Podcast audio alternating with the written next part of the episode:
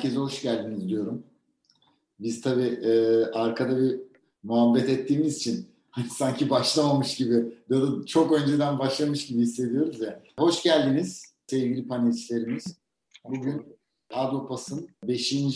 webinarını yapacağız. Bu sezonki. Bu sezon diyorum çünkü Netflix vari bir şekilde bu sezonun yani bu serinin son webinarı bu. Bundan sonra bir sonraki webinarımız Eylül ayında. Ağustos ayında herhangi bir etkinliğimiz yok. Eylül ayında adli tatilin bitmesiyle beraber yeni webinarlarımız, yeni yayınlarımız olacak. Adopes evet. ekibi Ağustos'ta tatil yapıyor demek mi oluyor abi bu? Hayır, Adopes evet. ekibi Ağustos'ta hazırlık yapıyor e, anlamına geliyor bu. Çünkü e, ürünümüzün e, lansmanı yeni adli yılla beraber gerçekleşecek. İşte webinarlarımız da o dönemde başlayacak. Neyse kısacası en tatlıyı sona bıraktım. En sevdiğim kısmı sona bıraktım. Çok sevdiğim meslektaşlarımla ve sektörün önemli bir startup'ından önemli bir isimle beraber bugün buradayız. Ben öncelikle kısaca tanıtayım. Ee, tabii ki hanımefendiler öncelik. Ilgın Hanım, bize kendini biraz tanıtır mısın? Bize Efilli'yi tanıtır mısın kısaca? Herkes bilsin sizleri. Tabii ki. Çok teşekkür ederim öncelikle. Hem nazik sözlerin hem de beni de davet ettiğin için. Ilgın ben. Efilli Customer Success Manager'ım. Ee, Efilli bir web sitesi izin yönetim platformu. Şu anda hepimizin e, sıklıkla aslında e, gündemine aldığı KVKK'ya uygun bir şekilde e, web sitemizdeki içerileri yönetmenizi sağlıyoruz. Genel olarak böyle biraz daha detayı sanırım ilerleyen dakikalarda da veriyor olacağız. Teşekkürler tekrar. Çok güzel, teşekkür ediyorum. O zaman ikinci olarak da Mertcan'a söz vereyim. Mertcan hem avukat hem de e, bir girişimci. Kişisel veriler alanında bu alanda böyle bir aktivite, faaliyeti var ve bu konuda da popüler bir isim. E, Mertcan kendini bize tanıtır mısın? Tabii ki. Herkese merhaba tekrardan. Ben Mertcan.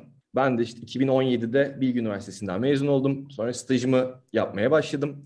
Ve tam işte KVKK'nın yürürlüğe girdiği ve böyle e, herkesin bir çözüm aradığı bir dönemde hukuk bürolarına müracaat ettiği. Ben de bu alanda çalışan bir hukuk bürosunda staj yapıyordum. Ve aslında orada stajyerlikle başladım. Fakat sonrasında ufak ufak kendim için geliştirdiğim çözümler daha sonra farklı hukuk bürolarına, oradan işte şirketlere döndü ve işte 3 yıllık bir veriloji macerasına e, büründü. E, ben de işte geçen sene e, Estonya'ya taşındım fakat Covid sebebiyle allak bullak olduk ve şu an Türkiye'deyim.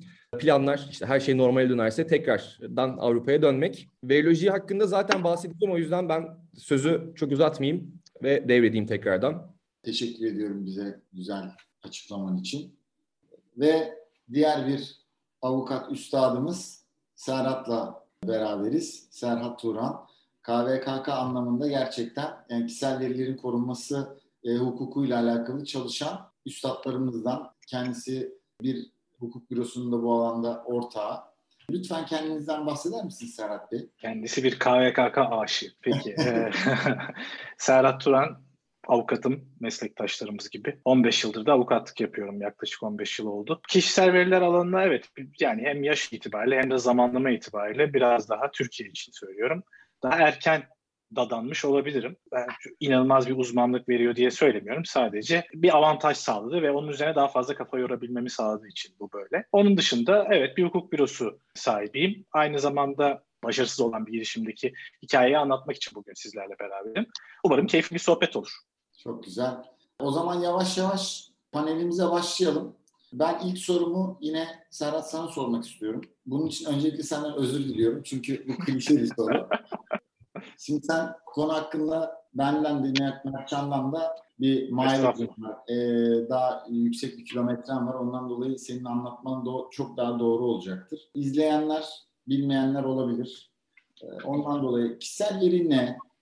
Ee, bu KVKK'nın özündeki bu hükümlülükler ne? Yani böyle çok derine inmeden kısaca bir tabii, tabii, tabii. geçer misin? Bu arada şeyi unuttum. Yani bugün bizden önce başlayıp sona eren Türkiye-Amerika voleybol e, maçı vardı. Orada büyük bir çaba gösteren ve muhteşem mücadele veren kadın voleybol takımı tekrar kutlamak istiyorum. Yenildi ama tüm startup ekosistemine de ilham veren büyük mücadeleleri devam ediyor. Tekrar tebrik etmek istedim onu söylemeyi unutmayayım. Yani kişisel veri tüm dünyada kabul edilen kavram, kavram veya açıklamasıyla kimliği belirli veya belirlenebilen gerçek kişiyi e, tanımlayan bilgi. Yani bu ne demek? İşte klasik anlamda isim, soyad, adres, e-mail dışında işte bugün Efil'in verdiği hizmet çerçevesinde işte cookie, cookie ID, ondan sonra işte kişiler hakkında yapılan yorumlar, onların görünümleri, e, işte e, IP bilgileri, el yaz el yazıları vesaire işte vuruş sayıları, kalp atış hızlarından yani diğer tüm verilere kadar neredeyse etrafımızı sarmış bütün kişileri belirleyen veya belirleyebilen her türlü bilgiye biz kişisel veri diyoruz. Ama tabii bili olmayanlar da var. Bunları da hemen söylemek lazım. Yani işte ticari ticari veriler kişisel veri değildir. İşte info at işte şirket.com.tr bu kişisel veri değildir gibi bir de kişisel veri olmayanları da söylemek lazım e, karışmasın. E, tabii kişisel veriyi işlemek tanımı hemen aklımıza geliyor. Yani ne, ne yapıyoruz bu kişisel verileri? Kimler ne yapıyor? Kişisel veri işlemek diye bir kavram var. İşte otomatik olan, otomatik olmayan veya kısmen otomatik olan yollarla kişisel verileri bir veri kayıt sistemi içerisinde e, işte bu bir sunucu olabilir, bilgisayar olabilir, bilgisayarlar bütünü olabilir. Kelime de aslında bu galiba. Kişisel verilerin işlenmesindeki anahtar kelime o veri kayıt sistemi. Veri kayıt sistemi, evet. Çok teknik şeye girmeyeceğim ama yani o nedir ne değildir sistemi diye. Sadece şunu söylemek istiyorum. O veri kayıt sistemi çerçevesinde bir yaşam döngüsü vermek aslında kişisel ya da ona bir yaşam hakkı sağlamak kişisel veri işlemek demek nedir? İşte o kapıdan girdi, elde ettin, topladın. Orada onu değiştirdin, sınıflandırdın, organize ettin, birilerine gönderdin. Veya sonuçta da onu yok ettin, imha ettin. Bizim kanunumuzda imha yok etme tanımın içinde işlemede yer almıyor ama hani ileride genç burada genç meslektaşlarımız da varsa ya da gençler varsa göreceklerdir. Kaynak kanunumuzda Avrupa Birliği Veri Koruma Tüzüğü'nde hem silme hem de imha dördüncü maddede işleme tanımı içerisinde yer alır. Dolayısıyla hep dediğim şu adımını attığı, o veri kayıt sistemine adımını attığı andan çıktığı ana kadar kişisel veriye yapılan tüm muamelelere biz kişisel veri işlemiyoruz. gibi yani bu. Ücretli yol gibi. Girdiğimiz anda artık dibine kadar bir para alıyor bizden. evet, evet. Bazılarında bariyer var, bazılarında yok. Dolayısıyla ona göre değerlendirmek lazım. Peki bu kişisel verileri kim işliyor? İşte bizler için, hepimiz için müşteri kaynağı, veri sorumluları var. Veri sorumlusu gerçek veya tüzel kişi olabilir. E, bu gerçek veya tüzel kişiler bu işte verileri, kişisel verileri işledikleri için de bir takım yükümlülüklere sahipler ki zaten biz o yüzden buradayız. Yani Advopas için söylemiyorum ama Veriloji ve Efilli için söylüyorum. O yükümlülükler neler?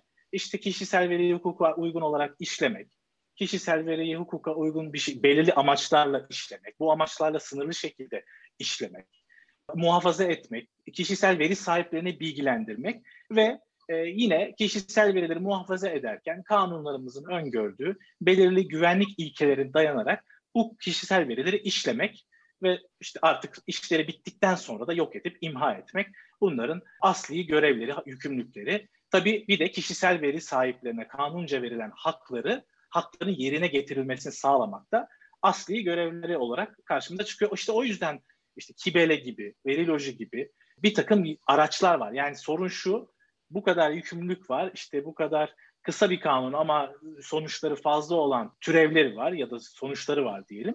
Bu bunları nasıl yöneteceğiz? Bu yönetişimi nasıl sağlayacağız? İşte bu yüzden bu tür araçlar çıkıyor. Oradan bağlamış olayım. Evet. Kısaca yani kısacası bir yükümlülükler dünyası var KVKK ile beraber ve bu yükümlülükler dünyası da bize hayır yapma demiyor. O usulleri yerine getirdiğin sürece sorun yok diyor.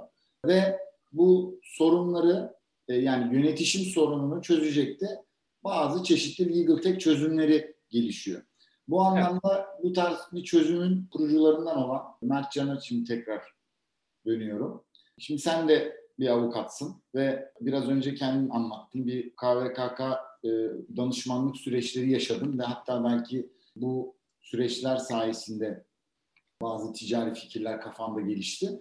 Şimdi Peki KVKK kapsamındaki süreçlerin iyileştirilmesi için hukuk teknolojilerinin kullanımı sence şu anda ne durumda?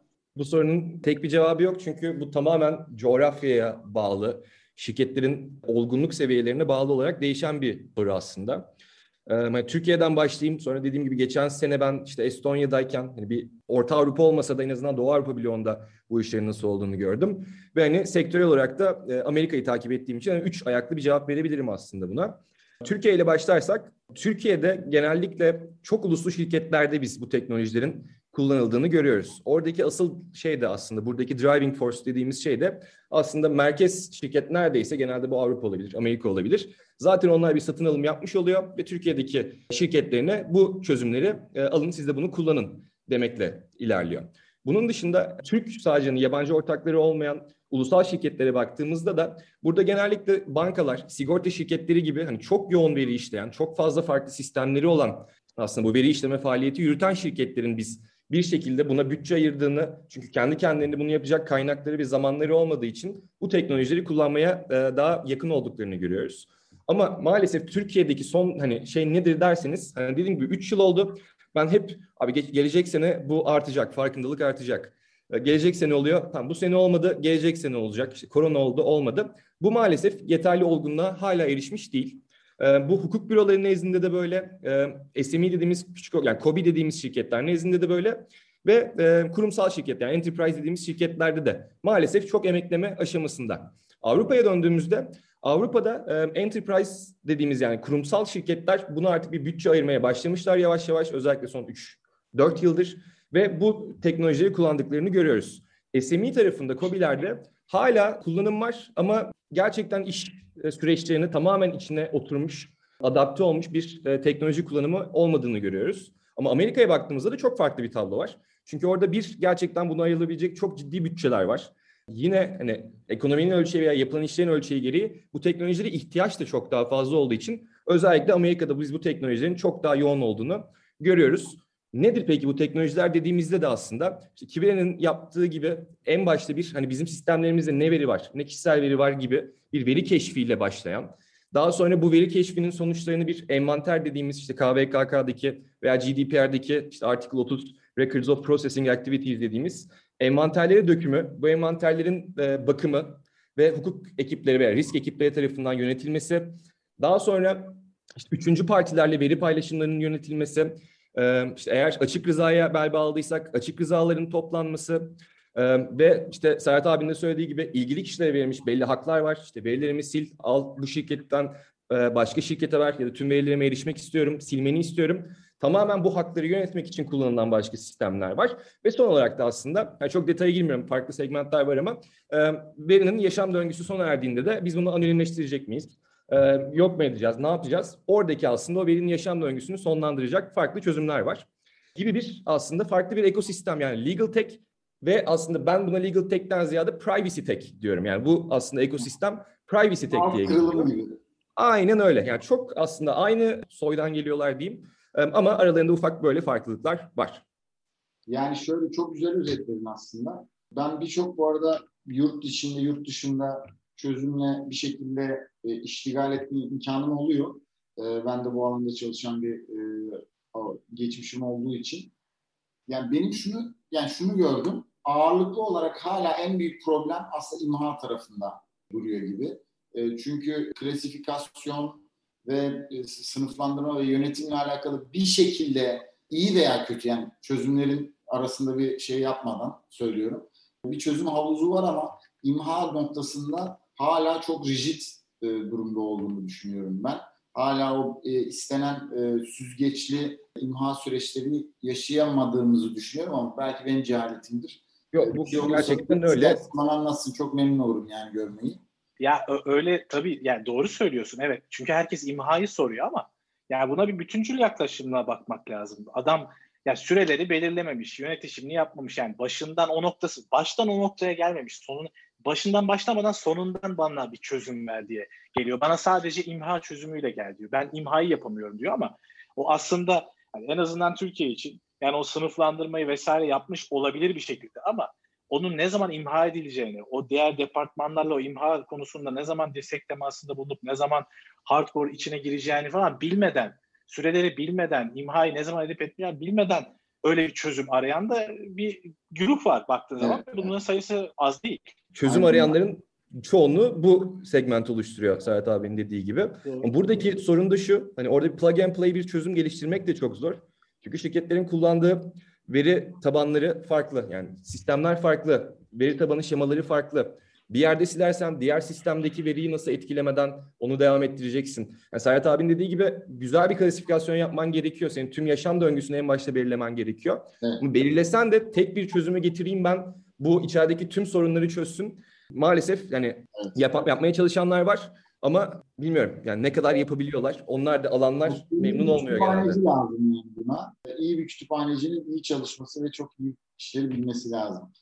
Şimdi başka bir aslında legal tech mi desek, edtech mi desek ama KVKK ile ilişkili olduğu çok bariz olan Efilli'nin e, temsilcisi Ilgın e, Hanım'a bir sorun var. Ilgın Hanım tekrar biraz uzun muhabbet oldu. Kusura bakmayın ilk sorular için. Evet. Ee, ama yani Efilli çerezlere odaklanmış bir çözüm. Çerez özellikle. Çerez ki yani bence şu anda aslında bu KVKK'nın, GDPR'ın ve bunun gibi diğer ülkelerdeki yasaların aslında temel odağında ve e, hedefinde olan bir kişisel veri.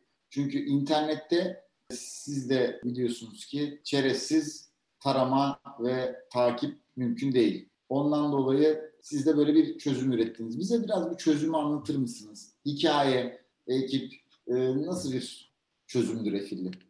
Tabii. Yani aslında çok güzel söylediniz. Çerez dediğimiz bu küçük dosyalar böyle ismen çok masum görünüyor. Çerez, cookie. Hani çok sevimli gibi görünüyor ama aslında dijital ortamda bizim ayak izimizi tamamen çerezler oluşturuyor.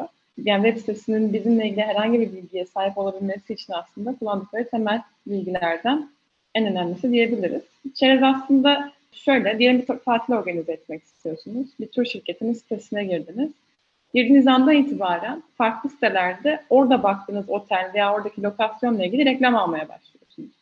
Aslında bunun hani KVKK ve GDPR gereği eğer siz nereye baktığınızı, neyle ilgilendiğinizi paylaşmak istemiyorsanız bunu paylaşmıyor olmanız lazım. Yani çerezlere izin vermedikten sonra bunları görmüyor olmanız lazım. Tabii siz daha iyi bilirsiniz hani burada süreçlerin nasıl işleneceğini. Estağfurullah. Şu anda KVKK'da da bununla ilgili direkt olarak bir madde görmüyoruz aslında ama GDPR'da Serhat Bey'in de söylediği gibi cookie özelinde direkt olarak bir madde de var. KVKK'da biliyorsunuz GDPR'dan etkileniyor. GDPR'a paralel olarak yazılmış bir kanun olduğu söyleniyor. E, şu anda bununla ilgili direkt bir madde görmüyoruz ama e, bir denetim söz konusu olduğunda çerezlerle de ilgili denetime girildiğini hepimiz biliyoruz. Yakın zamanda hani kesilmiş bir e-ticaret sitesine kesilmiş bir e, ceza da var içerisinde çerez maddesini barındıran. Yani kısacası çerezler dijital pazarlamanın aslında olmazsa olmazı ama kişisel veri toplamanın da birebir kaynağı olduğu için hukukçuların da gözdesi. Biz Efili web sitelerinin bu dijital pazarlama çalışmalarını devam ettirirken bir yandan da veri koruma yasalarına uyum sağlamalarına yardımcı oluyoruz. Ya mutlaka karşılaşmışsınızdır sizler de. Yani bu gündeme geldikçe daha çok web sitesinde biz de görüyoruz. Böyle altta ya da solda genelde çıkar. Bu web sitesinde çerez kullanıyoruz. Bu da çerez politikamız. Buyurun okuyun. Veya işte çerezlere izin vermek istemezseniz buyurun Google Chrome'dan şuradan şuradan silin gibi yönlendirmeler yapılıyor sıklıkla. Ve çerezleri kabul ettiğiniz varsayılıyor. Ama hani GDPR'da da direkt olarak geçtiği şekilde ve bu cezada da aslında gördüğümüz yani yönlendirildiği şekilde her bir çerez için kişinin paylaştığı veriye dair izin veriyor olması gerekiyor. Affiliate kullanan web sitelerinde e, sizi rahatsız etmeyecek küçük bir pop-up görüyorsunuz. Genelde sol altta konumlandırır müşterilerimiz ama siz nereye isterseniz o şekilde kullanabiliyorsunuz bu aracı. E, kendi tasarımlarına uygun bir şekilde kişiselleştirip e, araç içerisinde de ayarlara cookie metinlerini ekleyip bütün çerezlerle ilgili açıklamaları, onların toplanmış şeylerini, kategorilerini belirleyebildikleri bir çözüm sunuyoruz. Burada aslında hukuk ekipleriyle yazılım ekipleri birlikte çalışıyor. Bizler de aynı zamanda hem ekibimizdeki hukukçularımızla hem yazılımcılarımızla hem de aynı zamanda ben de tabii ki bu konuda yönlendirmelerimizi yapıp çerezlerin doğru bir şekilde kullanmasını sağlıyoruz. Yani dijital pazarlama ekiplerinin de hukukçuların da aslında ihtiyaçlarını karşılıyoruz aynı anda diyebiliriz. Çok güzel. Efe'nin hikayesinden de çok kısa bahsetmek isterim aslında. 2019 yılının Haziran ayında normalde başladık. İlk başta bir pazarlama otomasyon aracı olarak yola çıktı Efil'de. Kurucu ortaklarımızdan Şefik de e, o dönemde çalıştığı dijital pazarlama ajansında kurumsal firmalarda çok iç içeydi. Bu ekiplerine yönlendirmeleriyle birlikte çerezlerin kullanımına dair kendisi sürekli dijital pazarlama alanında e, çalışanlar da bilirler. E, yani bu çerez konusu çok önemlidir. E, hukuk ekiplerinin tabii yönlendirmesiyle çerezleri, çerezlerle ilgili almaları gerektiğine dair bir açık gördük pazarda. E, ve Türkiye'de de böyle bir araç yoktu. E, serverları Türkiye'de olan ve e, hani doğru şekilde kullanıcıları yönlendiren, kişiselleştirebilir bir araç yoktu. E, ve GDPR da aynı zamanda çerezlerle ilgili cezalar kesmeye başlamıştı o dönemlerde. Biz de buradaki açı gördükten sonra ürünümüzü pivot ettik. Kelimeyi pivot etme var ya startup dünyası en sevdiğim kelime. Evet yani pivot ettik. Biraz aslında ürünümüzün kullanım alanını değiştirdik diyelim. O zaman biraz daha Türkçeleştirelim. Hayır hayır ben bayılıyorum, seviyorum ve gerçekten seviyorum. Ya evet böyle terimler tabii ağzımızda bir süre sonra yani yapışıyor. Ve bazı şeylerden vazgeçmek de bayağı zor oluyor. Başarının, anahtarı o yani. Pivot gerçekten. İşte ihtiyaçlara uygun şekilde kişiselleştirdik. Pivotumuzu yaptık ve yaklaşık 6 ay içerisinde de ürünün ilk versiyonunu canlıya aldık bu çerez yönetim aracını. E, web sitemizi tabii ki yeniledik. Web sitenin açılışından yaklaşık 3 saat sonra ilk kurumsal müşterimizi edindik. İpragaz gelmişti. Çok E, güzel. tabii sonrasında Sodexo, Miele, Anfaş, Doğan Burda grubu, Florence Nightingale hastaneleri gibi birçok daha müşteri edindik. E, Türkiye'de de aslında bu çerez kullanımı konusunda farkındalık yarattık diyebiliriz. Hem e, yayınladığımız bültenler, yaptığımız işlerle alakalı tabii yaptığımız paylaşımlar e, ve aslında şirketlerin de birbirlerinde araçları deneyimlemesiyle e, bu alanda bence farkındalık yaratan e, bir e, ekip haline geldik diye düşünüyorum. Müşteri sistemimizi tabii genişletmeye devam ediyoruz. Daha birçok alanda işte bankalarda, e, farklı kurumsal şirketlerle de işbirliklerimiz şu anda Şahane. devam ediyor. Şahane. O zaman hemen bir soru daha soracağım. Şimdi KVKK çıktı. Siz de o sırada işte yönünüzü de değiştirmişsiniz. Peki bu KVKK'nın korkusu mu size müşteri getiriyor yoksa yani KVKK çok faydalı bir şey işte bize böyle verilerimizi kullanılması hakkında işte çerezler nasıl e, yönetiliyor onlarla ilgili bilgi veriyor. Çok faydalı bir şey. Yani fayda mı korku mu size müşteri kazandırıyor?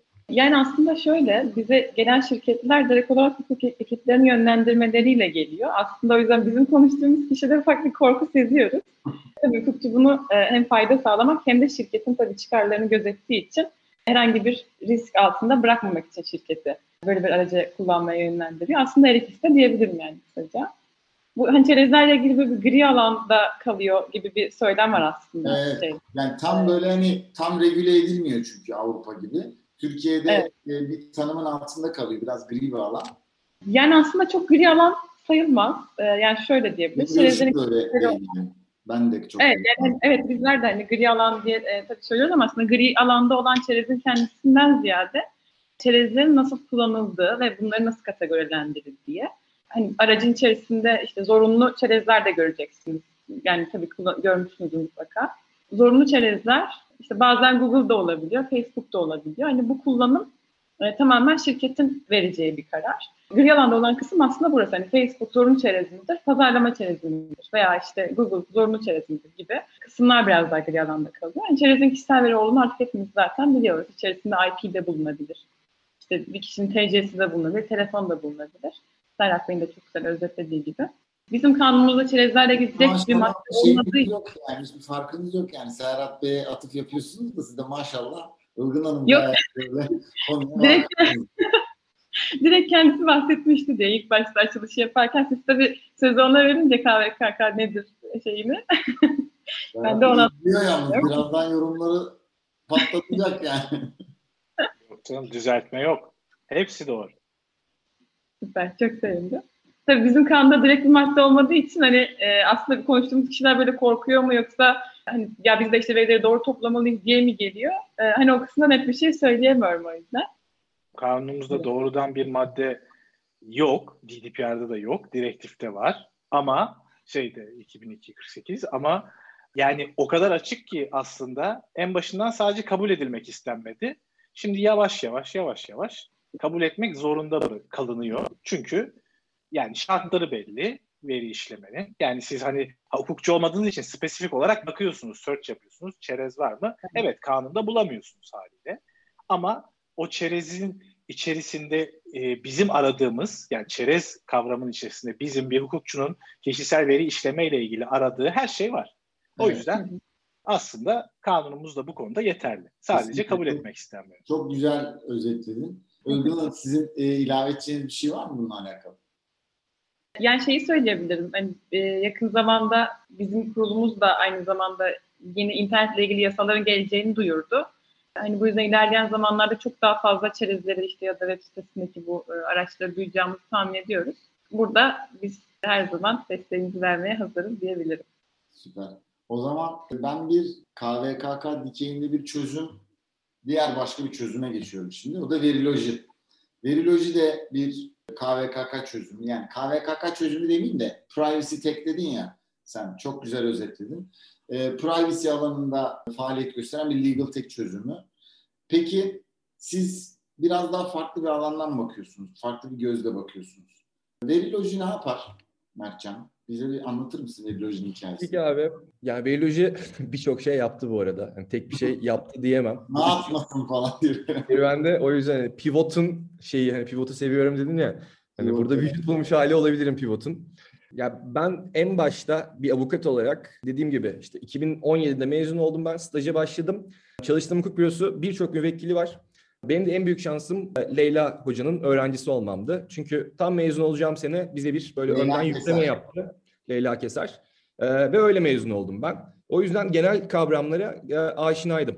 O yüzden hukuk bürosu hani M&A çalışıyordum ağırlıklı ama bir yandan bu projelere de baksana sen dedi. Ama böyle aylar içerisinde ben o projelerin bayağı bir hani sorumluluk verin, sorumluluk verin derken tüm o kaosun içinde buldum kendimi. En büyük derdim de şuydu. Ya bir sürü müvekkil var, yeni proje geliyor ve bu şirketlere sürekli aynı işi yapmam gerekiyor benim. Gidiyorum mülakatlar yapıyorum birimlerle, işte veri akış şemaları çıkartıyorum, belli sorular soruyorum ve buradan bu envanter dediğimiz olayın aslında bir taslağını oluşturmaya çalışıyorum. Ya bir şirket, iki şirket, üç şirket ve hani hakikaten ciddi mesai de harcıyorum. Benim de en büyük avantajım ben işte 2015 yılında Türkiye Girişimcilik Vakfı'na girdim ve oraya giren de ilk hukuk öğrencisiydim. O yüzden çevremde çok fazla girişimci, çok fazla yazılımcı vardı. Yakın arkadaşım, samimi oldum. Onlardan bir tanesi ya dedim gel bir hafta sonu kapanalım seninle bir ufak hackathon yapalım. İçkiler benden.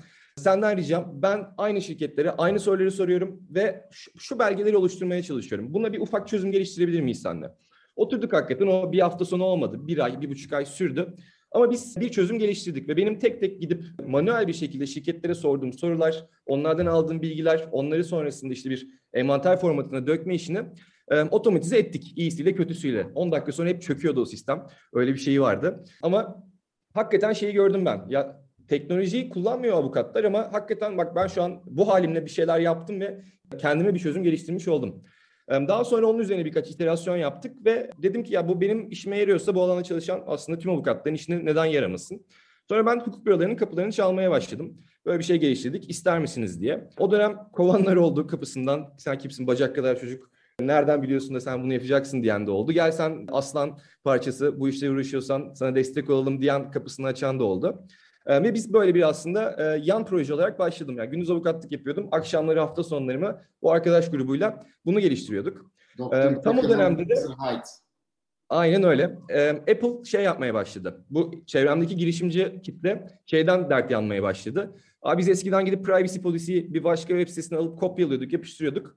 Apple Store'a koyduğumuzda buna kimse bakmıyordu. Ama şimdi Apple bunları reddetmeye başladı. Bize bir privacy policy yazar mısın? Abi yazarım 1, 2, 3, 4. Orada da artık yazdım yazdım ama dedim çocuklar hani para da vermiyorsunuz. Orada da işte yine vakıftan bir arkadaşımın e, desteğiyle oturduk 4 günde bir mobil uygulama çıkardık. İşte Verilogy Privacy Policy Generator diye.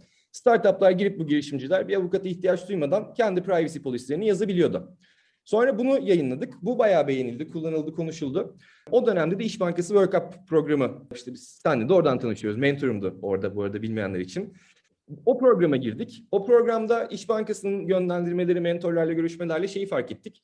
Ya hukuk büroları değil, hukuk büroları çünkü uyum projesini gerçekleştiriyor, bitiriyor. Fakat sonrasında şirketin bunu bir şekilde maintain etmesi, tüm bu süreci yönetmesi gerekiyor. Çünkü bir kere yapılıp rafa kaldırılan bir iş değil bu. O yüzden işte pivot ettik ve biz veriloji çözümünü aslında şirketlerin veri envanterlerini oluşturabildiği, işte içeride mülakatlarını kendi içerisinde assign edebildiği, üçüncü partilerine işte risk yönetimi için sorular sorabildiği bir böyle bütünsel uyum projesi şey KVKK'ydı o zamanki şeyimiz. Sonrasında GDPR'a evrildik biz de. Benim de o CIPPE lisansını almamla ve birazcık daha know-how kazanmamla birlikte. İş Bankası ile birlikte biz bunu şirketler için ve Enterprise'a gidemeyeceğimizi gördük. Zaten Kibele gibi mükemmel çözümler vardı o dönemde. O yüzden biz daha COBİ'ler tarafına geldik. Çünkü gelecek buradaydı. Yani COBİ'ler de bir yerde bu gerçekle yüzleşecekler bir çözüme ihtiyaçları olacak. Diyerek COBİ'ler için bir aslında compliance tool'u olarak pivotumuza ettik. Workup programı bitti. O dönem Baker McKenzie bir Legal Tech yarışması yaptı. Legal Tech Startup Challenge. Orada bir ikincilik ödülü kazandık. Berlin'e gittik TechCrunch'a. Orada da işte bir e, yatırımcıyla tanıştık. Startup Wise Guys adında. Onlar dediler ki çocuklar biz bir siber güvenlik programı kuruyoruz. Privacy dediğimiz KVKK, GDPR dediğimizde siber güvenliğin bir alt kolu. Hatta bunlar birleştiler artık. O yüzden gelin Estonya'da bir şirket kurun size yatırım yapalım. Konudan bağımsız olarak siber güvenliğin bir alt kolu olarak privacy yapmış olmaları bence güzel bir vizyon. Kesinlikle. Bu da bir not olarak olsun. Kesinlikle. O yüzden işte geçen sene bizim Estonya maceramız başladı. Fakat oraya gittiğimizde şeyi gördük. Hani dediğim gibi o dönem Kibele vardı bir biz vardık bu pazarda ve Türkiye'deki farkındalık çok düşüktü. Ben Avrupa'ya gittiğimizde farklı bir tabloyla karşılaşırız diye düşündüm. Özellikle Doğu Bloğu'ndan bahsediyorum. Yine fakat orada evet farkındalık olsa da şeyi gördük ya bizim yaptığımız işi yapan zaten bir sürü şirket varmış. O yüzden biz nasıl bunlardan ayrışacağız ve daha e, eşsiz bir değer önerimiz olacak diye aslında pivot bir pivot daha geçirdik. Ve son geldiğimiz noktada da aslında özellikle benim Avrupa'daki işte Volkswagen gibi yani büyük şirketlerle, fintechlerle konuştuğumda legal design bangır bangır geliyordu. Ve biz dedik ya biz tüm şirketin compliance sürecini bu ekiple e, yürütemeyeceğiz. O yüzden bizim daha küçük niş bir alana odaklanmamız gerek ve web sitesi compliance'ına odaklanmaya başladık. Buradaki de benim en büyük derdim şuydu. Privacy policy'ye bir şey yazıyorsun ama asla veri seviyesinde olanları e, yansıtmıyor. Ya da yazdığın privacy policy 15, 16, 20, 25 sayfa oluyor. Ve sen son kullanıcıya onu oku dediğinde gözleri kanamadan onu okuma ihtimali yok. Okusa anlama ihtimali yok. Biz bu yüzden aslında privacy policy'ye tekrardan odaklandık aslında en baştaki gibi. Ve privacy policy'nin oluşturulması, mevcutların ise gerçekten web sitesinde belli bir tarama yapıyoruz biz de. Aslında çerez taramalarına benziyor. Network request'lerden tutun HTML scriptlerine kadar. Ve aslında orada kullanılan third party tool'lar bu privacy policy'ler içinde var mı yok mu? HTML formlarında tutulan veriler, toplanan veriler bu privacy policy'lerde geçiyor mu geçmiyor mu gibi bir web sitesi compliance tool'una döndük. Bunu da Privacy UX başlığı altında koyduk. Çünkü privacy policy'ler dediğim gibi okunmuyorlar, anlaşılmıyorlar. Biz bize verilen privacy policy'leri filtreleyip bir tasarımsal boyutta aslında bir kullanıcının tek bir bakışla tüm o 15 sayfada en önemli bilgiler neler bilmesi gereken bunları alabildiği bir özete döktüğümüz yeni bir ürüne son işte 6 aydır hatta 9 ay oldu. Bunun üzerine çalışıyoruz gibi özetleyebilirim. Yani çok iyi hikaye bence. Bundan bir Netflix sezon çıkar. Hiçbir yani. şey olmasa bile Netflix'e çıkar diyorsun. Şimdi ya şundan dolayı ben Mertcan'ın girişimcilik hikayesini çok yakından yakinen biliyorum. Ondan dolayı anlatırken de hiç kesmek istemedim. Bence girişimcilik anlamında çok başı yani bence başarı çok şey bir kavram nasıl diyeyim çok subjektif bir kavram. Ben bu dünyanın başarısızlığının olmadığı kanaatindeyim şahsen benim dünyamda. Başarısız bir girişimci hiçbir zaman yok. Zaten girişimcilik budur yani. Yola çıkmaktır. Ondan dolayı ben Serhat'ın bir yolu olduğunu biliyorum. İşte Mertcan da kendi hikayesini anlatırken birkaç defa atıf yaptı. Ben kendisinden dinlemek istiyorum ve ben bunun kesinlikle bir e, olumsuz sonlu bir hikaye olmadığını düşünüyorum şahsen. Sadece bitmemiş bir hikaye olduğunu düşünüyorum. Ama kendisinden dinlemekte fayda var. Kendisi KVKK alanında gerçekten isim yapmış ve tanınmış bir insan. Ben de yorum ve görüşlerini takip ediyorum yani mesleki olarak. Gerek LinkedIn'de gerek başka platformlarda. Şimdi o tecrübe Kibele'ye dönüştü ama Kibele'nin daha sonra faaliyetleriyle alakalı beklenen bir son olmadı ya da planlanan gibi olmadı. Şimdi bu hikayeyi biz senden dinlemek istiyoruz ama orada birçok dersler var. Bence KVKK ile de çok alakalı. Yani kanunun kendisiyle de ve Mertcan'ın anlattığı pazarla da çok alakalı. Yani bu tek bir dinamiği olmayan, birçok dinamikte olan bir şey.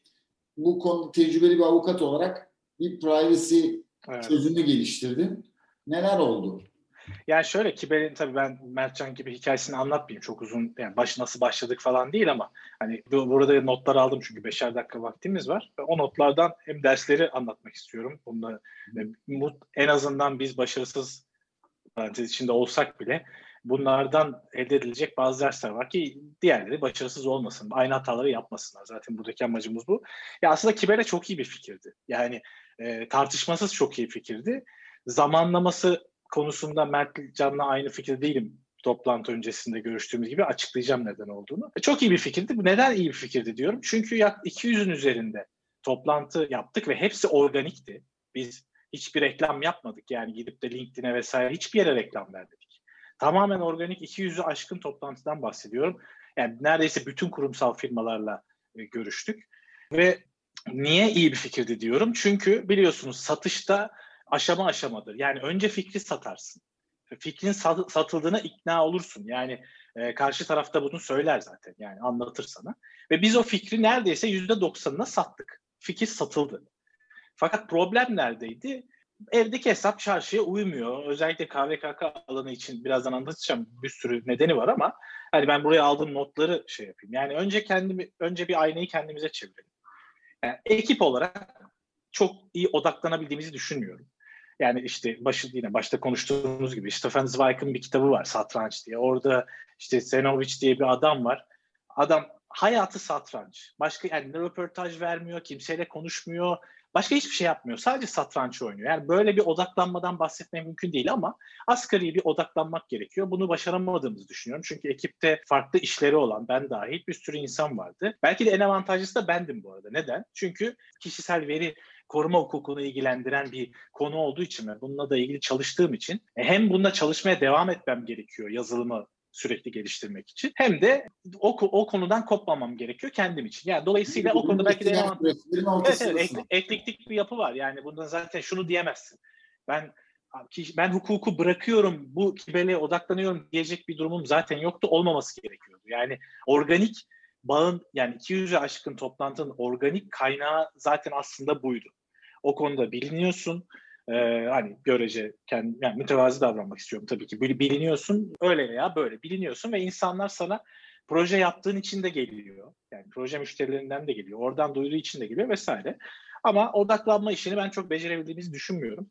Ee, ikinci notum şey, e, her kurumun kişisel veri yönetimine bakış açısı da farklı. Yani ki, bu arada Kibel'in ne olduğunu anlatmadık. Hani havada kalmasın. Kibel'e bir kişisel veri yönetişim sistemi. Ne demek? İşte o dedik ya yaşam döngüsü var. Kişisel verinin kuruma giriyor. Oradan çıkana kadar bir şekilde bunu yönetmek gerekiyor. İşte bu kişisel veri yönetişimini, yaşam döngüsünü her parçasıyla yönetmeye talip bir yazılımdı. İşte başında toplanırken hangi amaçlarla toplandığı, işte aktarılırken kime nasıl aktarıldığından, hangi hukuki sebeplerle aktarıldığına kadar, işte keşfedilen verilerin haritalanmasından envanter oluşturmasına kadar ve yani privacy polisi oluşturmada dahil yani privacy polisi oluşturmada dahil. ve bu yani neredeyse abi beyaz eş yani aslında yok. Hani onunla ölç şey yapmamak lazım. Bazen şöyle söylüyorlar. Diyorlar ki abi siz her işi yapıyordunuz. Beyaz eşya da satıyordunuz, halı da Hayır öyle değil. Biz beyaz eşya satarken sadece beyaz eşya satıyorduk. Gidip de halı satmıyorduk. İşte araba satmıyorduk. Yani halı halı kilim travel falan değildi.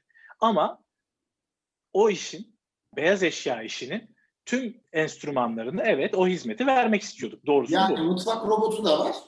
Var. Bu, buzdolabı da var. Yani o Doğru. hepsi bir paket. Aynen. Ha, aynen öyle. Burada işte Kibele tabii o yüzden bir Mert'in de söylediği gibi doğru yani bir enterprise üründü.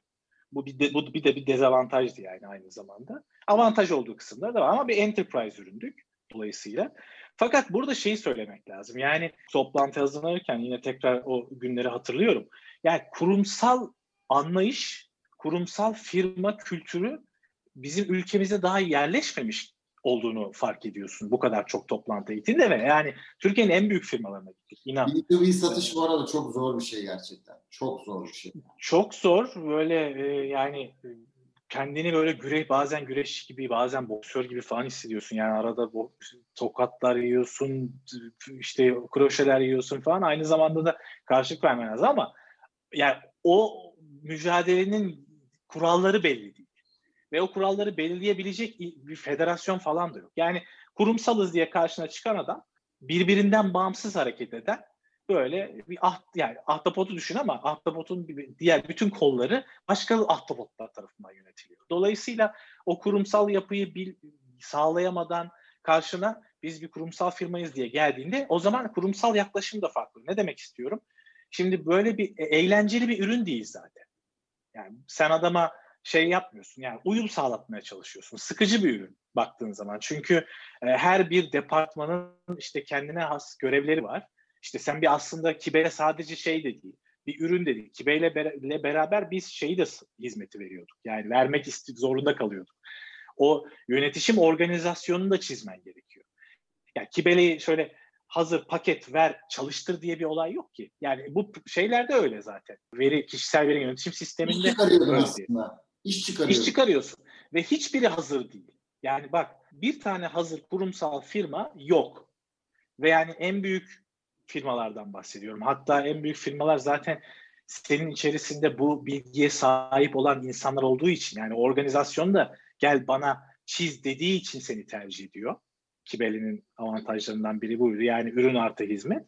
Dolayısıyla orada da biraz şey oldu. Yani mesela o, o büyük kurumsal firmalardan bir tanesi bizi şey yapmaya çalıştı. Yani onların istediği yönde aslında bilmedikleri, daha hayal etmedikleri ama kervan yolda düzülür. Onlar da yapıyor ya şu an. Yani yaparken ya bizim şu ihtiyacımız da var, bu ihtiyacımız da var diyerekten en bizi bir noktaya... En sevmediğim tarafı bu. En sevdiğim, bu B2B Enterprise'ın rezil tarafı.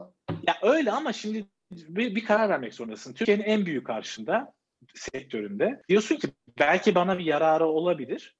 Fakat yok olmuyor. Bir kural bir yani kesinlikle yelkenleri suya indirip istediklerini yapmayacaksın. Ne olursa olsun. Belki fayda da sağlayabilir. Ama kesinlikle başkasının istediğini yapmayacaksın. Ne dedik? Bir, odak. iki başkasının istediğini yapma, kendi yolunda yürü. Üç, kaynakları plansız kullandık. Bunu da kabul etmek lazım. Yani çok rotasyon oldu. Bunun nedenlerinin en büyük nedeni pandemi. Maalesef o sinerjiyi, o ilhamı sağlayamadık. Yani aynı ortamda olmadığın sürece sen birilerini etkilemen, e, yani benim açımdan çok zordu. Yani beraber o e, o ilhamı sağlayamazsan kimse seninle beraber yürümüyor. Uzaktan sadece kod yazmakla olabilecek bir iş değil. Yani bu sonraki soruda konuşacağız. Bu bir privacy engineering işi. Yani sen bir bir işte senaryo yaz, onu kodlasınlar böyle bir şey değil. Böyle bir şey satamazsın zaten. Satamayacak kimse. Bu, bu, bu evrilecek dediğim gibi. Burada spoiler vermeyelim. Sonraki şeyde konuşuruz. Ama bu konu evrilecek ve tamamen işte mühendislerle avukatların bir araya gelip ama ikisinin de birbirinin işinden anlayacağı şekilde. Yani şimdi biraz önce Ilgın Hanım söyledi. Yani işte ekipler bir araya geliyor yazıyor falan. Tabii de birbirini anlayacak ekipler. Yani bir, bir tane işte bir yemeği oradan al, öbürünü oradan al. İşte çorba et öyle değil. Herkes beraber mutfağa girecek ve aynı yemeği beraber yapacağız. Ee, öyle bir durumdan bahsedebilirim. Yani toparlanmak gerekirse alınacak dersler bunlar. Yani üçüncüsü pandeminin özelinde bir problemdi. E, rota, burada hani yine sizle toplantı önce konuştuk. Yani insanları Türkiye'de kalmaya, bir projede kalmaya ikna etmek de sadece Türkiye'de değil. Yani, yani junior bir developer buluyorsun. O kadar fazla açık var ki Türkiye'de developer açısından. Yurt, seniorlar yurt dışına gittiği için.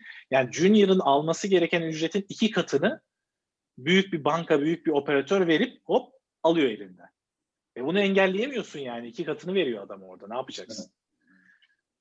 Öyle. Birçok birçok dinamik var dediğin gibi. Bir çetrefilli yani bu arada sen müşterilerden bahsederken hep sürekli gözüm Ilgın Hanım'a bakıyordum böyle. Customer Success Manager olarak sürekli böyle bir bıyık altı gülüyordu. Ama çok bir şey daha bir, bir şey unuttum. Çok öz, özür dileyerek söylüyorum. Ufak bir şey. Çünkü zamanında Mertcan bizle konuşurken timing'den bahsetmişti. Kesinlikle timing olarak yanlış bir zamandı. E, neden? Çünkü biz 2018'de çıktık piyasaya. İşte hemen 2016'daki iki, o iki yıllık grace period bittikten sonra yani hala yüzümüze bu ne falan diye bakan insanlar vardı ve oradaki hatamız şeydi. Yani her şeyi en kapsamlı haliyle demoda insanlara sunuyorduk. Ve o demolar fikir iyi olsa da insanları uzaklaştırıcı şekilde oldu. Mesela benim kayınpederim Türkiye'nin ilk Tayland restoranı açan insandır Etiler'de. Yıl iki, 2000 falan daha biraz öncesi yok 2000 bile değil yani 90'ların sonu. Yani en e, ama o zaman yani Türkiye'deki şu andaki o mutfak kültürü işte dünyaya açılış, işte uçakların ucuzlaması, insanların dünyaya gezmesi, vizyonlar vesaire öyle düşün. Yani öyle bir restoran şimdi açılsa belki pandemide bile en popüler olurdu. Ama işte yani timing hataları öyle olabilir. En iyi hizmeti vermek maalesef çözüm olmuyor zamanlama olarak ben hani Mertcan'la tekrar cevap vermiş olayım. Kesinlikle iyi bir zaman olmadığını düşünüyorum. Kötü bir zamanda çıktığımızı düşünüyorum. Teşekkür ediyorum. Bu çok güzel, detaylı bir girişimcilik hikayesi idi yine. Çetrefilli girişim hikayeleri deyince Mertcan sana rakip artıyor yani. Pivotlar bilmem ne. Şimdi e, ama ben sana farklı bir soru sormak istiyorum. KVKK avukatı mı Veriloji'yi kurdu yoksa girişimci Mertcan mı Veriloji'yi kurdu? Veriloji'nin babası kim? O dönem hep şeydi abi işte çalıştığım hukuk bürosunda patronum hep şey derdi bana. O girişimcilik vakfından tanışıyorduk. Haftada bir beni çeker şey derdi. E Mertcan karar verdin mi? Girişimci mi olacaksın, avukat mı? Ya Gökhan Bey yani çalışıyorum zaten maaş alıyorum sizden avukatım işte falan filan. Ama adam hissetmiş demek ki bana ayda bir bu soruyu sormaya başladı. E Mertcan karar verdim girişimcilik mi avukatçılık mı? Ya Gökhan Bey avukatçılık işte avukatçılık yapıyoruz falan filan. Ama sezmiş. Mobbing var Mert. Mobbing yapmış. yani sorunun cevabı da şu aslında. Hakikaten e, ben hep şeydim. Yani teknolojiyi çok seven bir insandım. Türkiye'deki hukuk sistemini yani suit izleyip hukuk yazan biri olarak icra dairesine girince o hayaller zaten bir o tokadı yiyorsun. Sonra sektörün gidişatı, ekonominin gidişatı bunları görünce hani ben hep şey diyordum mezun olurken de ya ben girişimci olmak isteyen biriyim ama e, ya hukuku okudum ama girişimcilik de problem çözmeyi gerektiren bir şey. Ama problemi de sen oturduğun yerde çözebileceğin bir şey değil. Sahada, mutfakta olman gerekiyor. O yüzden ben hep şey dedim. Yani bir avukatlık yapayım ben 2-3 sene, 4 sene, 5 sene pişeyim. Zaten sahada bir problem göreceğim. Ve bunun daha sonrasında ben bir girişime döndürürümdü benim her zaman oyun planım. Ama işte KVKK o kadar hızlı geldi. Öyle bir kaos vardı ki dedim ki yani bu tren kaçmaz. E, al sana problem. Zaten burada bir problem var diyerek e, başladı. Ama şu an üçüncü yılım dediğim gibi benim bu işin peşinde koşturdum. Hani şu an geldiğin noktada ne oldu dersen e, evet ben avukat olarak kendi problemlerimi çözerek aslında bir teknoloji geliştirdim. Bu bir fikre sonra bir girişime dönüştü. Ama şu an geldiğim noktada artık şeyi fark etmeye başlıyorum hani. Şu anda girişimcilik kaslarım avukatlık kaslarının bir tık daha önüne geçmeye başladı. Ve bundan da çok mutluyum. Neden dersen ben birazcık probleme aşık olan taraftayım. Hani burada evet kişisel veri nedir, KVKK nedir? Bunları konuşuyoruz ama benim şu anki derdim gerçekten hani surveillance kapitalizm dediğimiz şey. Hani bu kanunların da ötesine çıkan veya işte hükümetlerin aslında şu anki üzerimizdeki monitoringleri, surveillance'ı. Yani Orwell'in bir distopyaya gidiyoruz. Surveillance kapitalizm dediğimiz şey gümbür gümbür geldi ve hiçbir şekilde de iyiye doğru gitmiyor. Benim şu anda olmak istediğim yer, Serhat abinin biraz önce terimi kullandı. Ben şuna döndüm birazcık. Yani ben avukat olarak kalsam, bu alanda hizmet versem, bu şirketler olabilir, daha ileride vatandaşların hakkını korumak olabilir ama Mertcan avukat olarak belki aynı anda 10-15 kişinin sorununu çözebilir. Ama Mertcan sadece avukat olmaktan çıkıp teknolojiyle birleştirip bir privacy engineer olabilirse o zaman işte gerçekten ben bir anda milyonlarca kişinin sorununu çözebilir hale gelirim. Ve benim hakikaten en baştan beri şeydi ya biyolojiyi ben kurayım bunun ucundan ben milyonlar kazanayım değil. Ben nasıl teknolojinin içinde olabilirim? Teknolojiyi çünkü öğrenmek için teknoloji geliştirmekten daha iyi bir, yani mutfağa girmekten daha iyi bir şey olamaz. Ve sen biliyorsun abi hani benim hayatımı, çevremi. Benim şu an hayatımda en çok zaman geçirdiğim, yatıp kalktığım, güldüğüm, yemek yediğim insanların hepsi şu anda canavar gibi developerlar. Yani benim şu an yaptığım espriler de bu adamların şeyi. İzlediğim filmlerde, güldüğüm şeyler de. Ve bu yüzden hani 3 yıl önce ben frontend, backend ne derken hani şu an kendim ufak programlar yazabilir hale geldim. Ve benim gelmek istediğim yer buydu. Bitti mi? Kesinlikle bitmedi. Çünkü yani dipsiz bir kuyu bir anda da. Ama hani ben her şeyi öğrenmek istiyorum da değil. Ama sistemi artık az çok anlamaya başladım ve gelmek istediğim nokta gerçekten buydu. O yüzden yani şu an geldiğim noktada nesin dersen Evet bir avukatım ama dediğim gibi ben sadece bir avukat olarak kalmak istemiyorum. Avukatlığımı teknolojiyle birleştirip biraz önce Serhat abinin dediği gibi o mutfağın içinde iki tarafı da gerçekten anlayıp aynı dili konuşabilen bir noktaya gelmek istiyorum. Ve benim için bir tutku oldu. Hani hukukçu olarak ben gidip şu an ceza hukuku, ticaret hukuku burada bir şey değiştiremem zaten. Oradaki problemler 100 yıldır çözülüyor. Ama hani hakikaten exponential olarak burada büyüyen hukuki problem privacy, surveillance kapitalizm dediğimiz şey. Ve ben hakikaten burada bir değiş yani hukukçu kimliğimi de orada bir eğer kalkan olacaksam, hukuken birilerini savunacaksam, vereceğim savaşın kesinlikle bu tarafta olduğuna inanıyorum ve kendimi bu savaş için geliştiriyorum, pişiriyorum diyebilirim. O yüzden Veloji burada bir amaçtan ziyade kesinlikle bir araç benim için. Yani ben eminim yani şu an büyük konuşmayayım ama ben 15-20 yılımı da hala farklı teknolojiler bu alanda belki individual'lar için yani B2C ürünler olabilir bu. Belki yine şirketler yani benim en büyük buradaki motivasyonum şuydu hani enterprise'a gidemeyeceğim dedim. En başta anlatırken. Çünkü öyle bir deneyimim yoktu benim. Hukumu öğreneyim, şirket kurmayı mı öğreneyim, ekip yönetmeyi mi, yatırım bulmayı mı, satışı mı, pazarlamayı mı? Hepsinden birazcık öğrendim. Evet, biyolojinin getirdiğim yer o pivotlar sonunda şeydi. Ya SME dediğimiz adamlar, geleceğin enterprise'ları ve biz bu adamları en baştan eğer bu kanunların nasıl uyumunu sağlayabileceklerini doğru bir şekilde anlatıp o farkındalığı yaratabilirsek gerçekten bence ileri için güzel bir yatırım yapmış olurduk ve bütçeleri yok, paraları yok, kaynakları yok, avukatlara gidemiyorlar. Ben nasıl veolojiyi bu insanların avukatları bu bütçeleri harcamadan yine bu farkındalığı ve bu doğru sistemi kurabilecekleri bir yere getiririm. Democratizing privacy diyorsun yani. Democratizing privacy kesinlikle abi. Yani şöyle bence e, güzel bir vizyon. Ne olursa olsun nereye giderse gitsin yani hani bu bahsettiğim. E, Teşekkür ederim. Ama gerçekten hukukçuluk bir nosyon. Bu konuda haklısın. Ve ne, ne iş yaparsak yapalım bu nosyonu yanımızda artık taşıyoruz. Bence güzel de bir nosyon. Bu, bu anlamda ben hukukçu olup da avukatlık yapmak istemeyen arkadaşlarımızın da en azından bir süre bu yasal dünyada vakit geçirdikten sonra farklı şeyler yapabileceklerini düşünüyorum senin gibi. Burada ben Ilgın'a bir söz vermek istiyorum. Şimdi farklı alanlarda farklı girişimleri izledik. Efilli ama yani bu KVKK'nın gelişiminden olumlu şekilde faydalandığı görülüyor yani. Bu bundan faydalandı. E sen de söyledin zamanla GDPR'a bir benzeteceğiz e, dediler e, KVKK'yı ve birçok resmi kurum bunu söyledi. Efilli hala bu yolda devam edecek mi? Neye dönüşecek? Neler bekliyor Efilli? Teşekkür ederim tekrar bana söz geldiği için. Şöyle Efilli sadece aslında KVKK üzerinde geliştirilmiş bir çözüm değil. Sonuçta KVKK'nın da GDPR'ın da veya diğer bütün veri koruma yasalarında amacı bir tane verileri korumak, doğru şekilde e, kullanıcıları bilgilendirmek.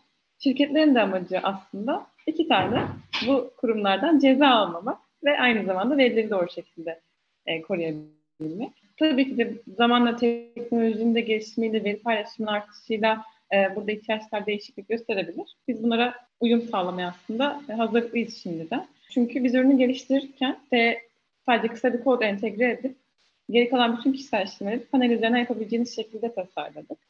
Aynı zamanda çerez engelleme özelliğini özellikle hani bir değer önerisi olarak sunduk. Bu çerez engelleme özelliğini Türkiye'de doğru şekilde çalıştıran tek firmayız ve dünyada da birkaç firmadan biriyiz e, bizim e, gördüğümüz kadarıyla. Tabii ki değişen yasalar dediğim gibi kullanıcı davranışları veya artan veri paylaşımları bizi farklı yönlere doğru çekebilir. E, şu anda özellikle mobil uygulamalarda veya mobil dünyada gündeme gelen bir IDSA konusu var. Zamanla biz ürünümüzün IDSA e, konsente doğru da gideceğini öngörüyoruz. Aynı zamanda hani şu anda işte çerezsiz bir dünya olabilir mi gibi bir takım sorular var akıllarda. Bunlara göre biz ürünümüzü tamamen esnek bir şekilde tasarladık ve her birisine de uyum sağlayabilecek kapasiteye sahibiz. 9 ee, kişilik şu an geniş bir ekibimiz var aslında. Kurucu ortaklarımızdan Ercan Bey'in bir KVKK sertifikası var. Ekibimizin içerisinde zaten bir avukatımız var. E, Şefik de hani tabii ki sadece hukuk tarafı değil, işin ettek tarafı da olduğu için e, Şefik yine kurucu ortaklardan ettek profesyonellerinden bir tanesi. Ürün tamamen e, kullanıcıların isteklerine kişiselleştirilebilir, değiştirilebilir bir e, ürün haline geldi. Dediğim gibi geri değişen ihtiyaçlarla birlikte bunun çok daha farklı noktada gideceğini biz de düşünüyoruz. İşbirlikleri gelebilir bu noktada. Şimdi dediğiniz gibi şirketler aslında işte bir tane çözüm alayım, her şeyi çözsün istiyor. Ama hani müşterinin her istediğini yapmamak bence de burada çok önemli. Yani hayır biz çerez engellemeyi, biz çerez yönetimini sağlıyoruz. Ve şu an sadece web sitesinde bunu yapıyoruz. Biz burada kalacağız bir süre. E, bunu çok iyi yaptıktan sonra, daha da iyi hale getirdikten sonra bunları bunları yapabiliriz diye biz de müşterilerimizi yönlendiriyoruz. Gerekli noktada partnerlerimize yönlendiriyoruz. Dediğim gibi işbirlikleriyle farklı noktalara taşıyabiliriz. Şu anda hani kısa vadede bir sonraki aşamamız IDFA Consent e, gibi görünüyor. Gelişen, e, değişen özelliklerle de product roadmap'imizi aslında biz de değiştiri, değiştirmeye devam ediyoruz diyebilirim. Tabii yani sonuçta zaten e, bu teknoloji işi böyle yani ihtiyaçlara göre evet. esnemek lazım. Yani ben, yarın ne olduğunu bilmiyoruz biz. Şimdi hani KVKK bir anda bundan sonra çerez yoktu diyebiliriz. Başka bir şey, ya da... Yok yani ben de onu soracaktım. Mesela şimdi çerez e, ve benzeri teknolojilerle ilgili bir yoğun bir savaş var dünyada. İşte Google dedi ki 2022'de mi 23 müydü? Ben artık çerezlere izin vermeyeceğim tarayıcımda diyor. Mesela Apple aynı şekilde. Ne yapacak? Ya neyse ne, ne yapacaksınız diye sormayayım. Yani... Araştırma geliştirme yapıyor musunuz? yani tabii ki. Ben bu arada hani çerezsiz bir dünyanın biz mümkün olduğunu düşünmüyoruz. Hani e, bilmiyorum tabii o konu ya ayrıca düşünmek bir, istemiyorsun. ayrı bir konusu olabilir tabii ki bu. Ama hani burada çerez kullanmasa başka bir şey kullanacak. Yani bir şekilde o kişinin verisi almak zorunda. Çünkü dijital pazarlama dünyasını tamamen ekarte etmek anlamına geliyor çerezi kullanmamak. O yüzden çerez olmasa başka bir şey mutlaka olacak. Fingerprintingler falan hani bu birazcık da cookie'lerin etrafından dolaşmak için gelen yeni teknolojiler. Orada bir argeniz var mı? Ben şu anda bu şey üzerinde, dikey üzerinde yok. Ama tabii ki neden olmasın? Birlikte de konuşabiliriz. Birazcık daha ben olayın şeye kayacağını düşünüyorum yani yaptığım gözlemler ona kayıyor. Hani burada özellikle telkoların ciddi bir avantajı var. Hani cookie'lerin kalkmasıyla birazcık daha deterministik dataya dönüyorlar. Hani cookie'ler gitti bizim zaten yani telko olduğumuz için her şeylerine sahibiz. Ve bu deterministik datayı nasıl bir şekilde hem tanımlamak hem sonrasında o profilleri yaratmak noktasında işte AT&T'nin aslında yeni bir çözüm geliştirdiğine ilişkin bir makale okudum geçenlerde. Ya gerçekten orası da çok ilginç yerlere gidiyor. O yüzden sizi de heyecanlı bir şey roadmap bekliyor diye düşünüyorum. Bence ben, Bol şans. E, hazır o zaman bunlarla ilgili böyle Aynen, biraz bir aşaması sonrasını konuşurken toplantı önce bu webinar öncesinde konuşuyorduk hep beraber ve değinilmesi gereken bir konuyu Serhat çok güzel söyledi ve ben mutlaka bunu en azından son açık oturum gibi tartışacak bir konu olarak tabii önce Serhat'a sonra e, diğer panelistlerimize yönelteceğim. Şimdi Leyla Hoca'nın, Sayın Leyla Keser, Mertcan da refer etti. Kendisi yakın zamanda da hukuk fakültesinde dekan oldu değil mi? Yanlış hatırlamıyorsam. Doğru. Ve başarılar diliyorum kendisine. Evet, çok da iyi tebrikler. bir süresi yürüteceğine eminim. Türkiye'nin iyi bir hukuk fakültesine zaten iyi bir hukuk fakültesi daha da iyi olacağına çok eminim. Şimdi e, kendisi birçok alanda zaten ilk hamleyi yaptı gibi bir şey oldu. Çok kısa bir süre önce, bir iki gün önce bunu LinkedIn'den de yayınladı. E, yakın zamanda dedi legal tech, privacy engineering, legal design gibi çeşitli hukuk laboratuvarlarını kazandıracağız dedi dünyaya. E, bununla ilgili demek ki bir çalışma bir olgunluğa erişmiş ki bunun anonsunu yapabildi. Ben bunu Advopas adına bir bu alanda çalışan bir avukat olarak avukatlık şapkamla çok mutlulukla karşıladım. Ve ben şu anda panelistlerin tamamının bu konuda benimle aynı hissiyatlara e, farklı oranlarda da olsa aynı hissiyatlara sahip olduğuna eminim. Sizler ne düşünüyorsunuz? Bizi sizce ne bekliyor? Bizi mi yoksa bizden sonraki jenerasyonu mu? Yani, ya senle beni, senle beni mi yoksa aşağıdakileri? Biz dahil, küllen. Ya tabii, ya muazzam bir haber. Yani ben de gördüğümde sen e, konuştuk dün biliyorsun. Muazzam bir haber. Yani bir hukuk fakültesinin böyle bir vizyonla, şimdi ben Bilgi Üniversitesi mezun değilim. Yani o yüzden çok rahatlıkla söyleyebilirim. Yani bir hukuk fakültesinin böyle bir vizyonla bu şekilde laboratuvarlar işte RegTech, Privacy, Engineering, Legal Tech bir sürü laboratuvarlar kurması kurmayı zaten bırak kurmasa düşünmesi bile mucize kurmuş. E, işte yakında açıklanacak. Bence muazzam bir olay. Kendilerini tekrar tebrik edelim. Ya şimdi şöyle hep arkadaşlar soruyor işte yani gerek kişisel veri koruma hukuku nereye evrilecek işte bu legal tech nereye gidecek vesaire. Ya bu ben hep şöyle söylüyorum yani bu e, işte hukuki tasarımla ilgili konular sadece şey değil yani sadece kişisel veri koruma hukukundan bahsetmiyorum. Hukuki tasarımla ilgili konular veya hukuki teknoloji çözümlerle ilgili konuları hala böyle bir düğmeye basıp çözebilecek yazılımlar, otoma, otomasyon araçları hala çok yok. Yani çerezler çözüyor da, yani sizin ürününüz çözüyordur umarım ama hani benim söylediğim alan başka. Yani şimdi mesela Kibele'de hep karşılaşıyorduk. Ee, işte ya tamam biz bu Kibele'yi kurduk, düğmeye bastık, bütün sorunumuzu çözüyor mu?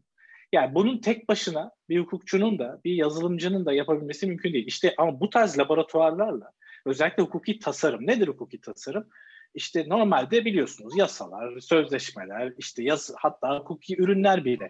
Bunların hepsi aslında kanuni kanunları odaklayarak yani merkezine kanunları anlaşılmayı değil, merkezine kanunları, hukuki uyumluluğu alarak üretilen şeyler. Şu anda günümüzde çoğu böyle. Ama ne olacak ileride? İşte bir hukuk hukuk yani legal design ekibi bile kurulmuş Türkiye'de işte geçenlerde LinkedIn görmüş, LinkedIn'de görmüştüm yani çalışma grubu gibi.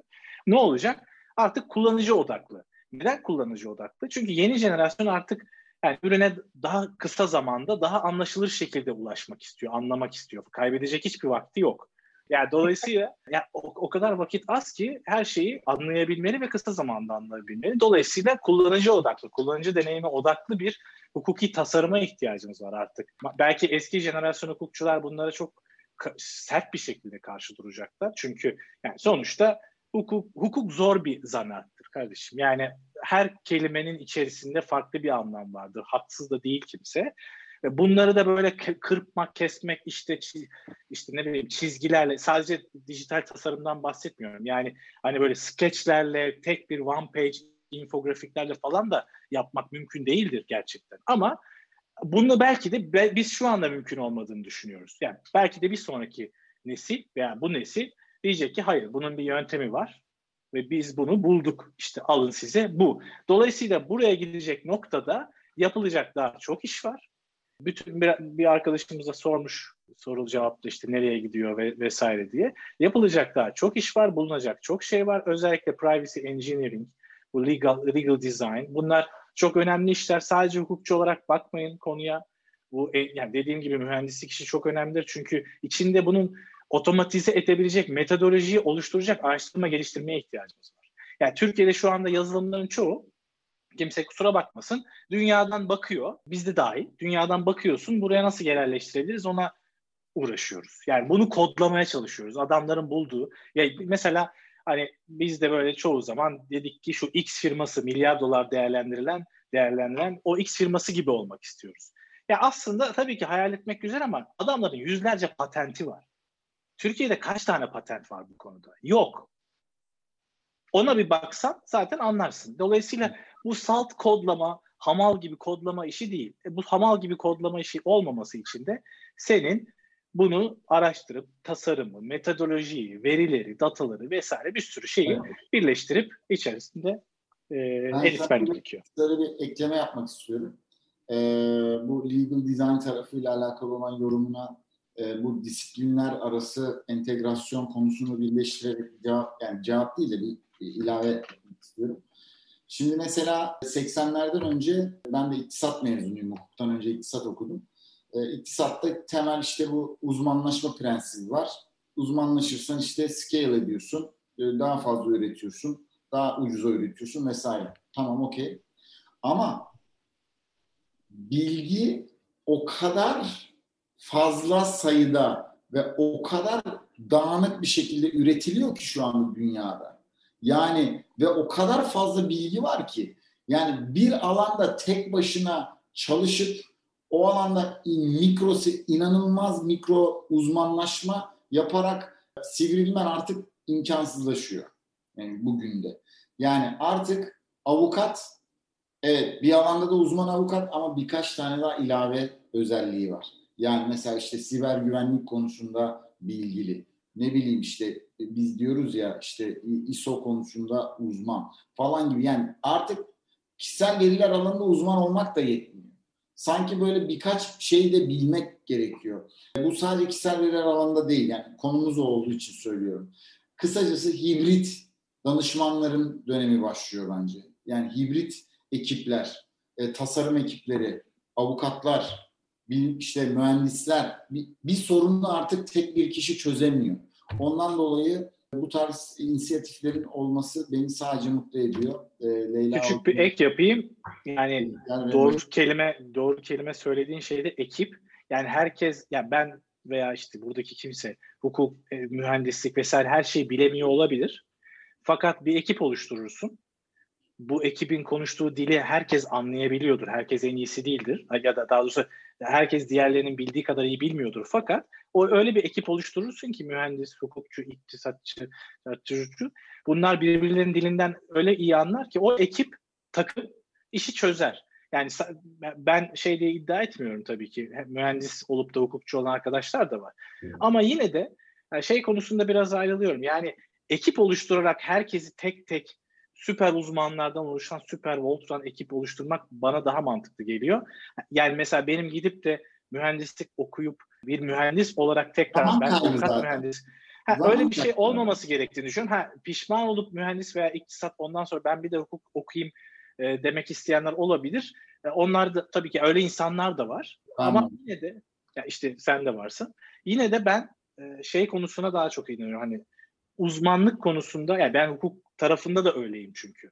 Yani bir iş yapıyoruz. Başka bir iş yapmıyoruz. Ama şu anlamda da şey söyleyeyim. Yani evet bir ihtiyaç olduğu zaman da ekibin bir küçük bir kısmında o işten anlayanlar var. O ihtiyaçlara da cevap verebiliyoruz. Fakat yani uzmanlık konusuna çok inanıyorum.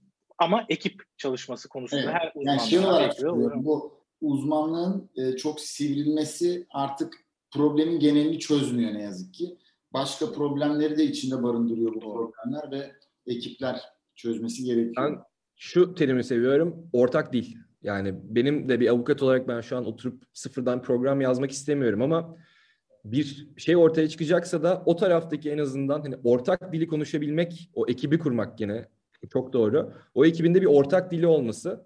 Ama orada da birazcık daha şey inanıyorum ben. Herkesin kendi niş dikeyinde değil, e, bir tık da o diğer alana da hitap edebilmesi gerekiyor. O alanın da en azından bir A'sını, B'sini, C'sini bilmesi gerekiyor ki gerçekten orada güzel bir sinerji oluşsun.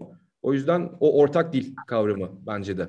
Ya ikinize de zaten aynı şeyi söylemek istiyorum. Zaten tek kişi tek ki mesela tek kişilik bir yani, yani tek kişilik bir girişim e, yani öyle belki sonuçta tek kişi olmayacaktır ama mesela sen çıktın tek başına değil mi? Bir şeyler üretmeye çalışıyorsun. Burada mesela en büyük problemin ne olabilir? Developer'ın yazdığı dili veya o mimariyi kontrol edecek bilgiye sahip değilsin. Ya bunu da Aynen. bilmen beklenemez zaten. Yani böyle bir şeye vakit ayırman bu doğru mu değil mi bilmem beklenemez. O yüzden yanına işte o ekibi oluşturmak o yüzden önemli diye söylüyorum. Yanına bunları bilen, gerçekten bildiğine de emin olduğun, güvendiğin insanları toplamak. Yoksa gidip o zaman ne yapacaksın? Bilgi adamdan gidip bir sene önce bir dakika ben işte mimari eğitimi alayım ondan sonra mı işte girişim yapayım? Vallahi Bekleyecek misin? sana öyle Olmaz şeyler yani. söyleme yapar ha. Ondan Yok, orada abi benim şeydi hani şeyin çok güzel bir lafı var. If you wanna go fast, go alone. If you wanna go further, işte go with a team mi? Uydurdum sonuna ama mesajı aldınız. Hani ben hakikaten hızlı bir yol almak istediğim için ben solo founder olacağım, şey yapacağım. Ve hani dediğim gibi 24 yaşındaydım. Hani hukumu öğreneyim, CIPP lisansını mı alayım, danışman ofis işlerini mi yapayım, ekip yöneteyim, işte satış mı, pazarlama mı, fon bulma mı? Ama şunu dedim ben hep hani bunu ilk başta tek başına yapmaya çalış. Hepsinin bir o en başta söylediğim A'sını, B'sini, C'sini öğren. En azından bir sonrakinde senin dediğin gibi Serhat abi biraz önce doğru adamı bulama dedin ya. En azından doğru adamı bulmuş muyum, bulamamış mıyım? Onu vet edebilecek hale gelmekti benim en büyük e, motivasyonum. Yani adım attığımı düşünüyorum. Kesinlikle yeterli noktada hala değilim ama bilmiyorum. Şu dönemde korona dünyasında da oturup bunları yani ne yapacağız başka ki sanki? Gidip Doğru. Bodrum'da sabahtan akşama oturup sahilde içki içip çay yapmak yani şu an arkadaş gruplarıma bakıyorum. O onlar için hayat ama benim için ya bunalıyorum ben o hayatta. Benim nasıl kendimi geliştirebilirim? Nasıl bir tık daha e, bir şey öğrenebilirim? Bilmiyorum. Covid o yüzden bana sanki böyle bir şey gibi oldu. Evet birçok planım suya düştü ama kendi kişisel gelişimim için de mükemmel bir alan açtı resmen. Ee, Ilgın'a soruyorum. Ilgın diyorum bu hani e, farklı disiplinlerin birleştiği bir dönem bizi bekliyor diye düşünüyoruz. Tabii Sen- tabii ki. Yani doğru ekip bulunca zaten anlıyorsunuz. Şimdi sizler hukukçularsınız. Hani ben aranızda aslında hukukçu olmayan tek kişiyim şu anda ama hani bizim ekibimizde de e, birçok farklı alandan e, arkadaş bulunuyor. Yani esri danışmanında işte hani edtech'te de, tasarımda da, işte customer success'te de hepimiz farklı alanlarda çalışıyoruz. Doğru ekip bulunca anlıyorsunuz. Zaten herkes birbirine bir şey öğretmeye başlıyor bir süre sonra. E, aynı burada olduğu gibi, burada olduğu gibi aslında hani genel olarak hukuk dünyasında bir organizasyon gibi düşünebiliriz. Hani privacy tech'te, işte red tech'te, legal tech'te ne deniyorsa ismi, legal design'da hepsi birbirinden öğrenerek birbirini destekleyerek gidecek. Benzer şekilde yine konuştuk.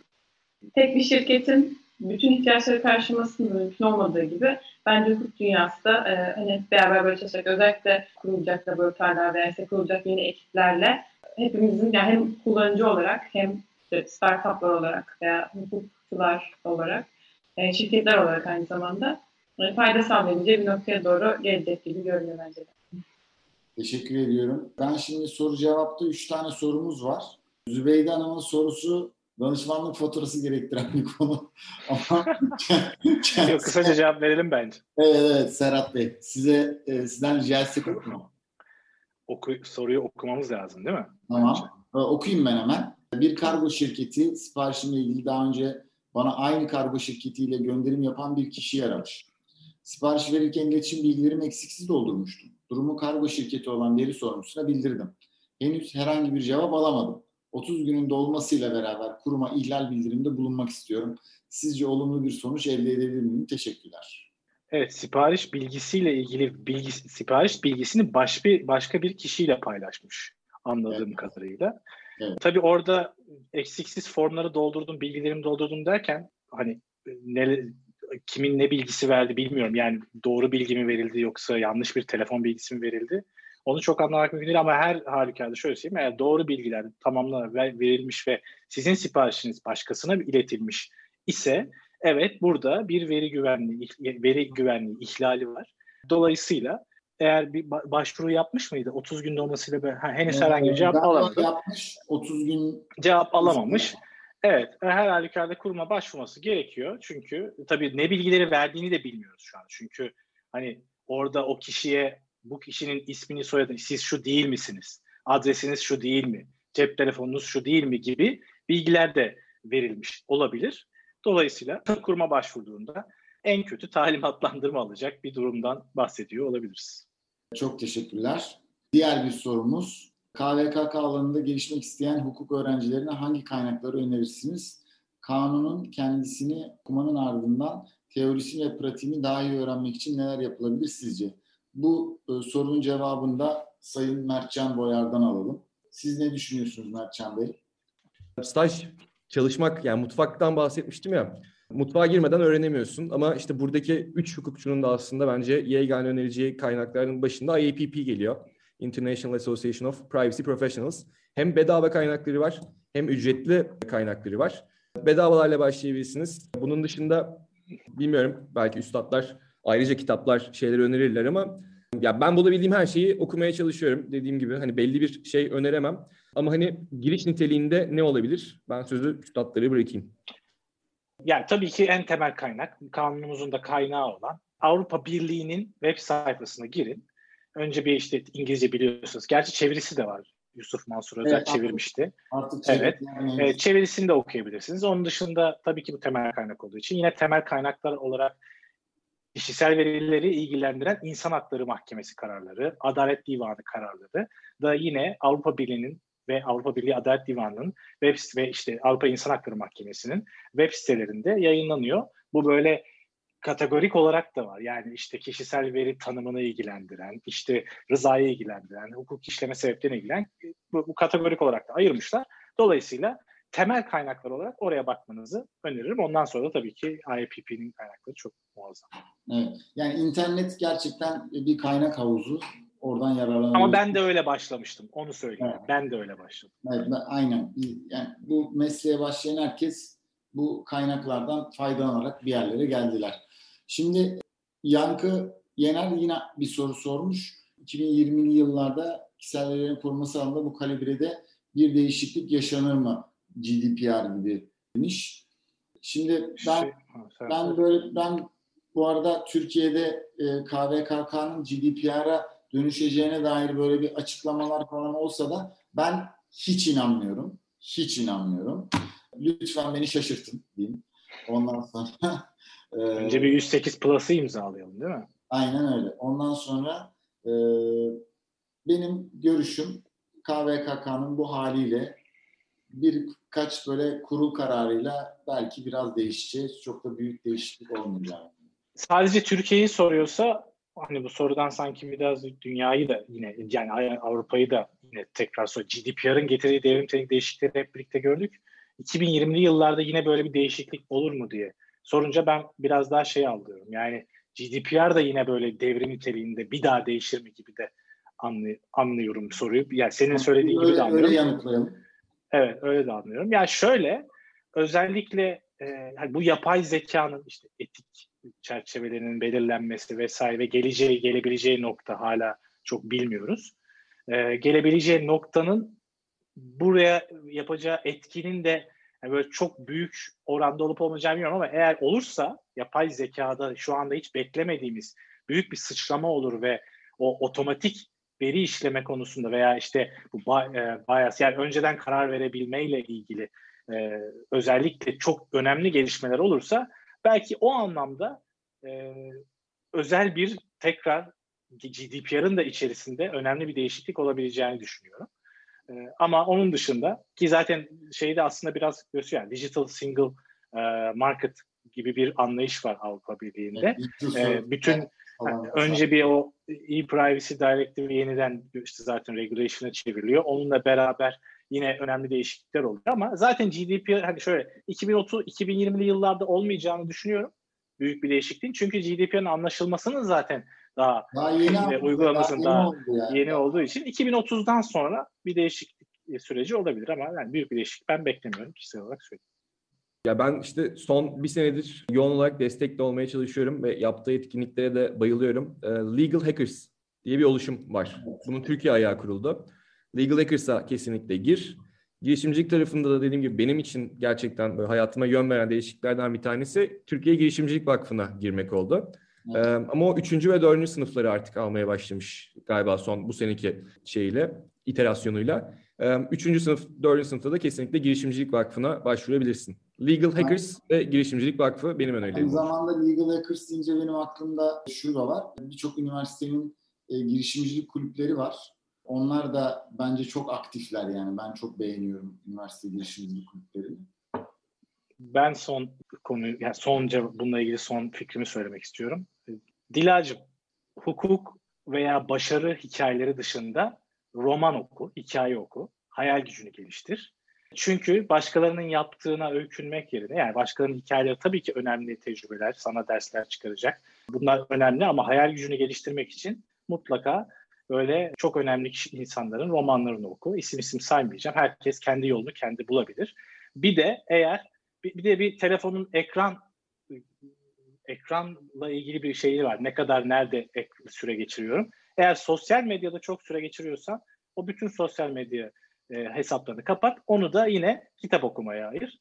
Sonra zaten beraber bu işte legal hackers'tır vesaire o tür komünitelere girerek birbirinizi geliştirebilirsiniz. Çok teşekkür ediyorum sevgili e, panelistlerimiz. Bence süper bir event oldu. Herkese katılımından, din, dinlemesinden, sorularından, yanıtlarından, vaktinden dolayı tekrar tekrar tekrar teşekkür ediyoruz. E, böylece Avrupas e, birinci sezonu bitirdi webinarlar açısından. E, ikinci sezon Eylül'de tekrar gelecek. Birçok yeni konumuz olacak. Birçok yine çok değerli konuklarımız olacak. Şimdiden görüşmek dileğiyle herkese sevgiler. Teşekkür ederiz. İyi Teşekkür ediyoruz. Keyifliydi. Görüşmek üzere.